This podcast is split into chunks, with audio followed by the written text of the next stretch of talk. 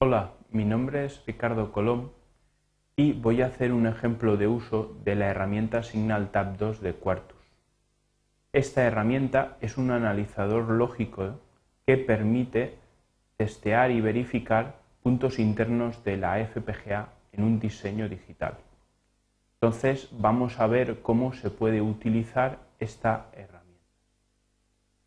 El esquema que hemos planteado es partir de un diseño ya realizado sobre el cual nos limitaremos a testear algunas señales internas, viendo pues eh, cuáles son los parámetros que hay que poner para que el analizador funcione correctamente. Comenzaremos planteando un poco el diseño para saber qué vamos a hacer exactamente. Bien, esta es la placa de E2 de Altera. Lleva, como podemos ver, un emisor receptor de infrarrojos, el HSDL3201 de Achilent. Es un emisor receptor pequeñito, de muy pequeñas dimensiones, que se encuentra pues, alojado en ese lado de la placa como vemos. El esquema del diseño que vamos a realizar es este que vemos aquí.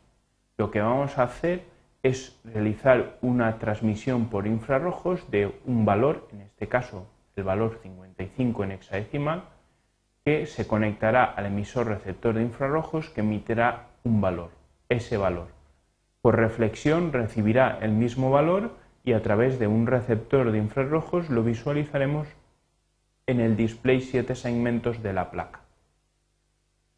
Bien, hay que tener en cuenta que este dispositivo de emisión receptor de infrarrojos debe funcionar en lo que se llama con una modulación de retorno a cero invertida. Es decir, que normalmente una transmisión serie que se realizaría por infrarrojos, la señal de datos estaría siempre a nivel alto activada.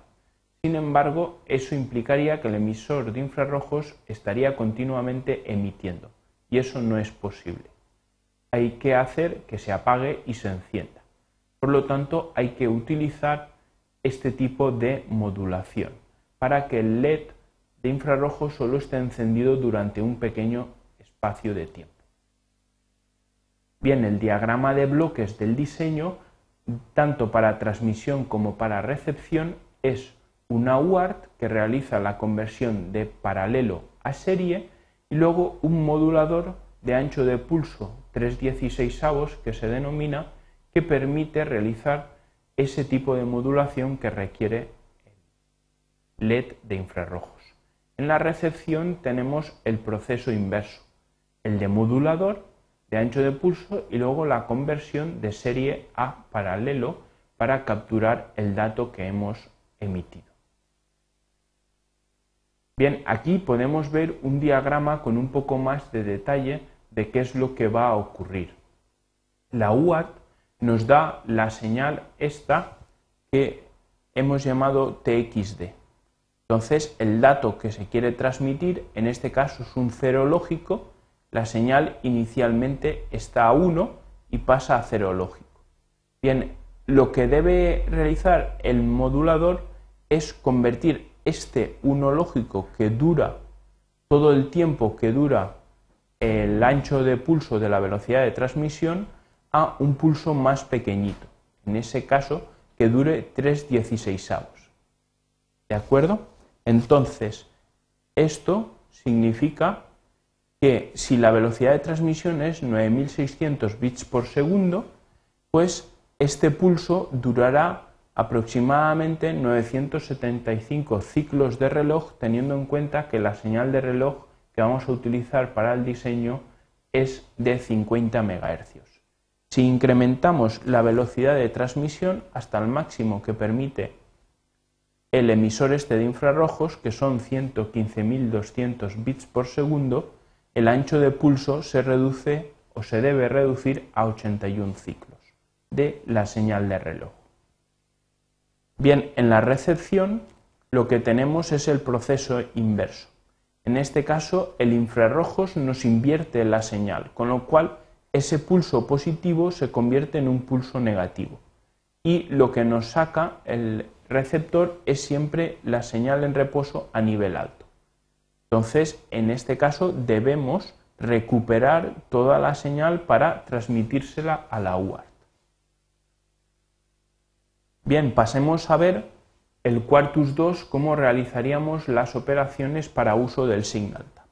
Aquí tenemos nuestro diseño que ya hemos realizado. En primer lugar vemos en la parte superior el transmisor y aquí el receptor. El transmisor saca la señal hacia el infrarrojos y el receptor la recibe y la visualizaría en el display 7 segmentos. ¿Cómo vamos a capturar o cómo vamos a utilizar el Signal Tab? Bien, vamos a Tools y hay una opción que pone Signal Tab 2, Logic Analyzer. Esto nos abre la ventana de configuración del Signal Tab. Lo primero que hay que hacer es configurar el hardware que tenemos. ¿Vale? El hardware está conectado al USB y ya nos ha leído cuál es el dispositivo que tenemos en placa. La placa es la DE2 que hemos comentado anteriormente. Bien, añadimos aquí el fichero de programación de nuestro diseño, el SOF. Y luego hay que configurar pues todo el proceso de captura pues qué señal de reloj vamos a utilizar, cuántas muestras va a tomar el analizador lógico, cuál es la señal de disparo, etc. Bien, vamos aquí y habrá que añadir en primer lugar el reloj para capturar muestras. Se abre el buscador de nodos de Quartus y en list pues nos saca la lista. Vamos a utilizar el reloj del sistema que funciona a 50 MHz como reloj de referencia. Le damos a OK y luego hay que establecer cuántas muestras vamos a tomar. En este caso vamos a tomar 16.000 muestras y ¿qué más parámetros hay que ajustar? Pues hay que ajustar el trigger. En este caso vamos a optar por un trigger secuencial con pretrigger. Habrá que establecer cuál es la señal de disparo de ese trigger. En este caso, pues la habilitamos y le decimos qué señal vamos a utilizar como disparo. En este caso, el disparo lo vamos a hacer utilizando la señal de recepción serie, la proveniente del emisor receptor de infrarrojos. La añadimos y le decimos que OK. Esa es la señal. ¿Cuándo debe dispararse? Pues en este caso el disparo debe hacerse por flanco de bajada, ya que el primer dato que se envía es un cero lógico, que es el bit inicio, este es el dato que se enviará en serie, y entonces ese bit inicio debe tener en cuenta el, digamos, la captura del resto de los bits. Y eso es lo que establecemos como eh, disparo. Bien, hay más opciones que se pueden configurar, pues como es el trigger de salida, etcétera, pero que en este caso no las vamos a configurar o no nos hacen falta. El siguiente paso será añadir qué nodos debemos capturar y esto lo hacemos en esta ventana.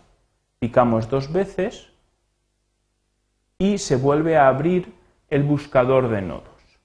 En este caso, lo único que nos interesa es la señal de recepción y la de transmisión.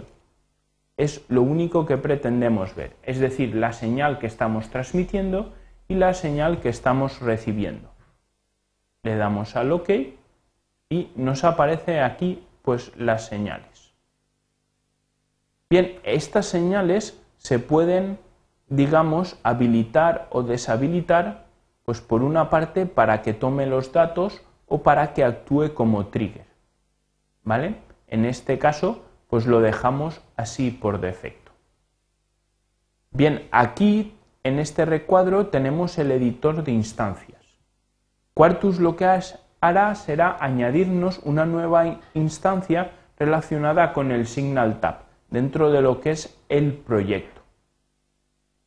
Aquí podemos observar antes de eh, realizar una compilación que el número de Logix Elements que necesita el Signal Tab. Para esta configuración que hemos utilizado nos dice que necesita 560 Logix Elements y necesita pues 32.000 bits de memoria. En este caso nuestro diseño tiene suficiente espacio para poder albergar dentro de la FPGA esta cantidad de memoria y estos Logix Elements.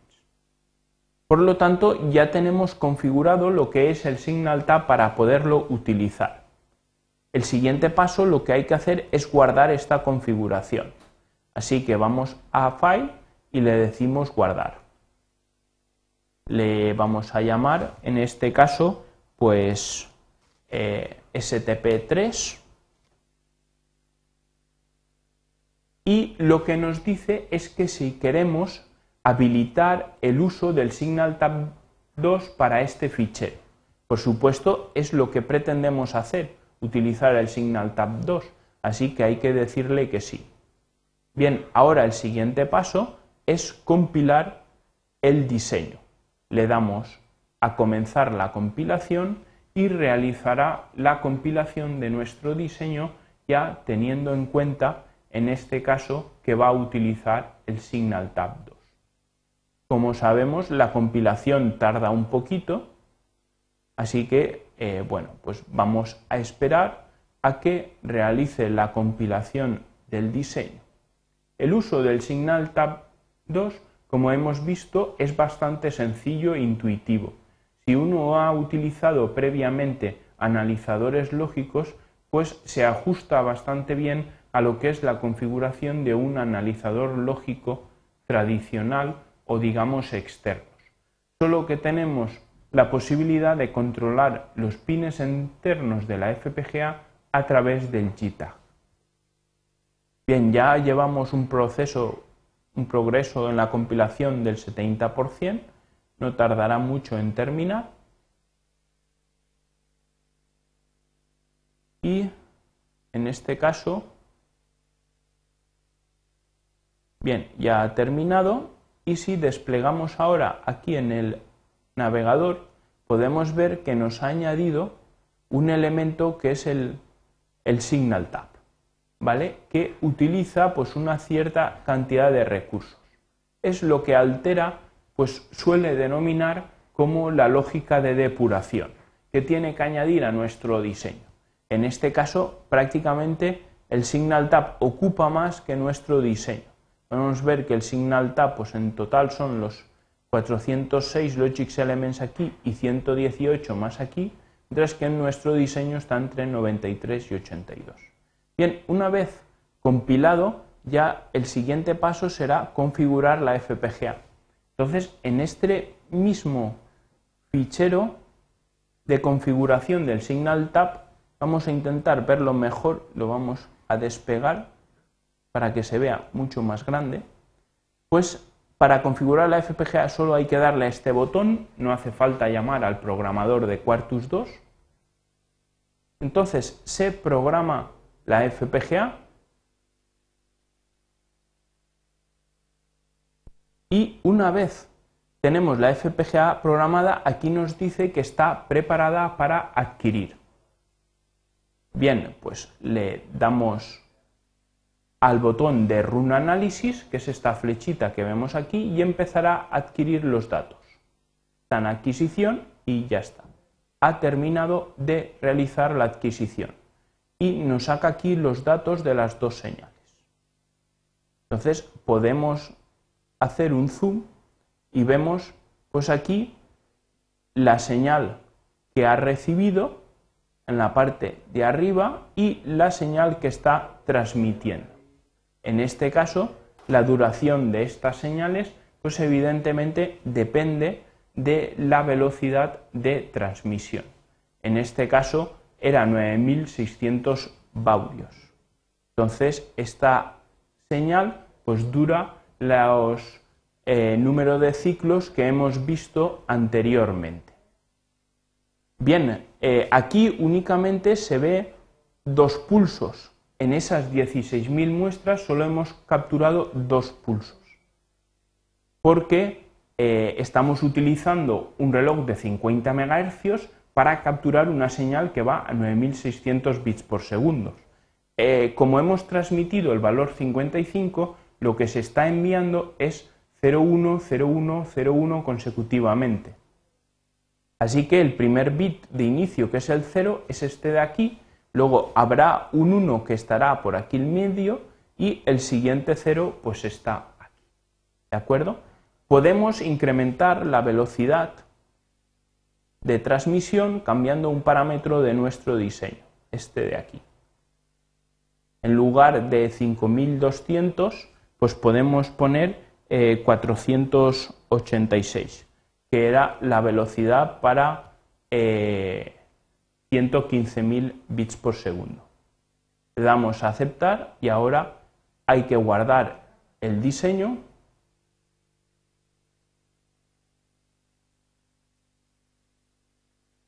y volvemos a compilar. Bien, ahora con el nuevo parámetro se cambiará la velocidad de transmisión y entonces veremos que al ser una velocidad de transmisión mucho más rápida ya nos entra dentro de esas 16.000 muestras de captura todos los 8 bits que estamos transmitiendo y que vamos a recibir. También veremos que el ancho del pulso de la transmisión es mucho más estrecho, porque depende evidentemente del modulador 316 avos y al incrementar la velocidad de transmisión, pues la anchura del pulso disminuye. Bien, casi ha terminado la compilación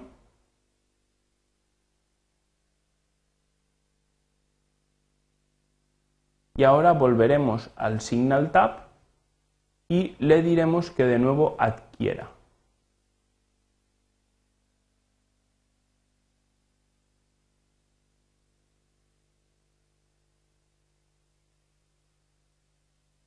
Ah, no, primero hay, perdón, habrá que configurar la placa con el nuevo diseño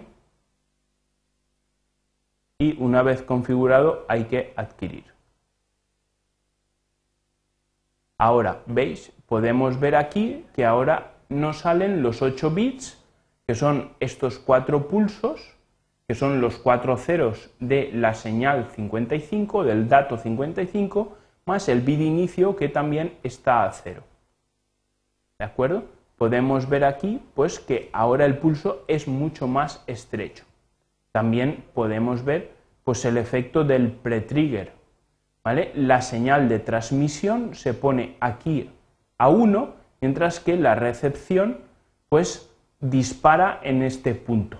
Entonces, toda esta zona es lo que llamamos el pre-trigger, es decir, una cierta cantidad de muestras, que en este caso son 2048, que se capturan antes de disparo. Es decir, que está adquiriendo y cuando eh, se dispara la señal, pues ya rellena el resto de muestras que faltan para poder eh, visualizar.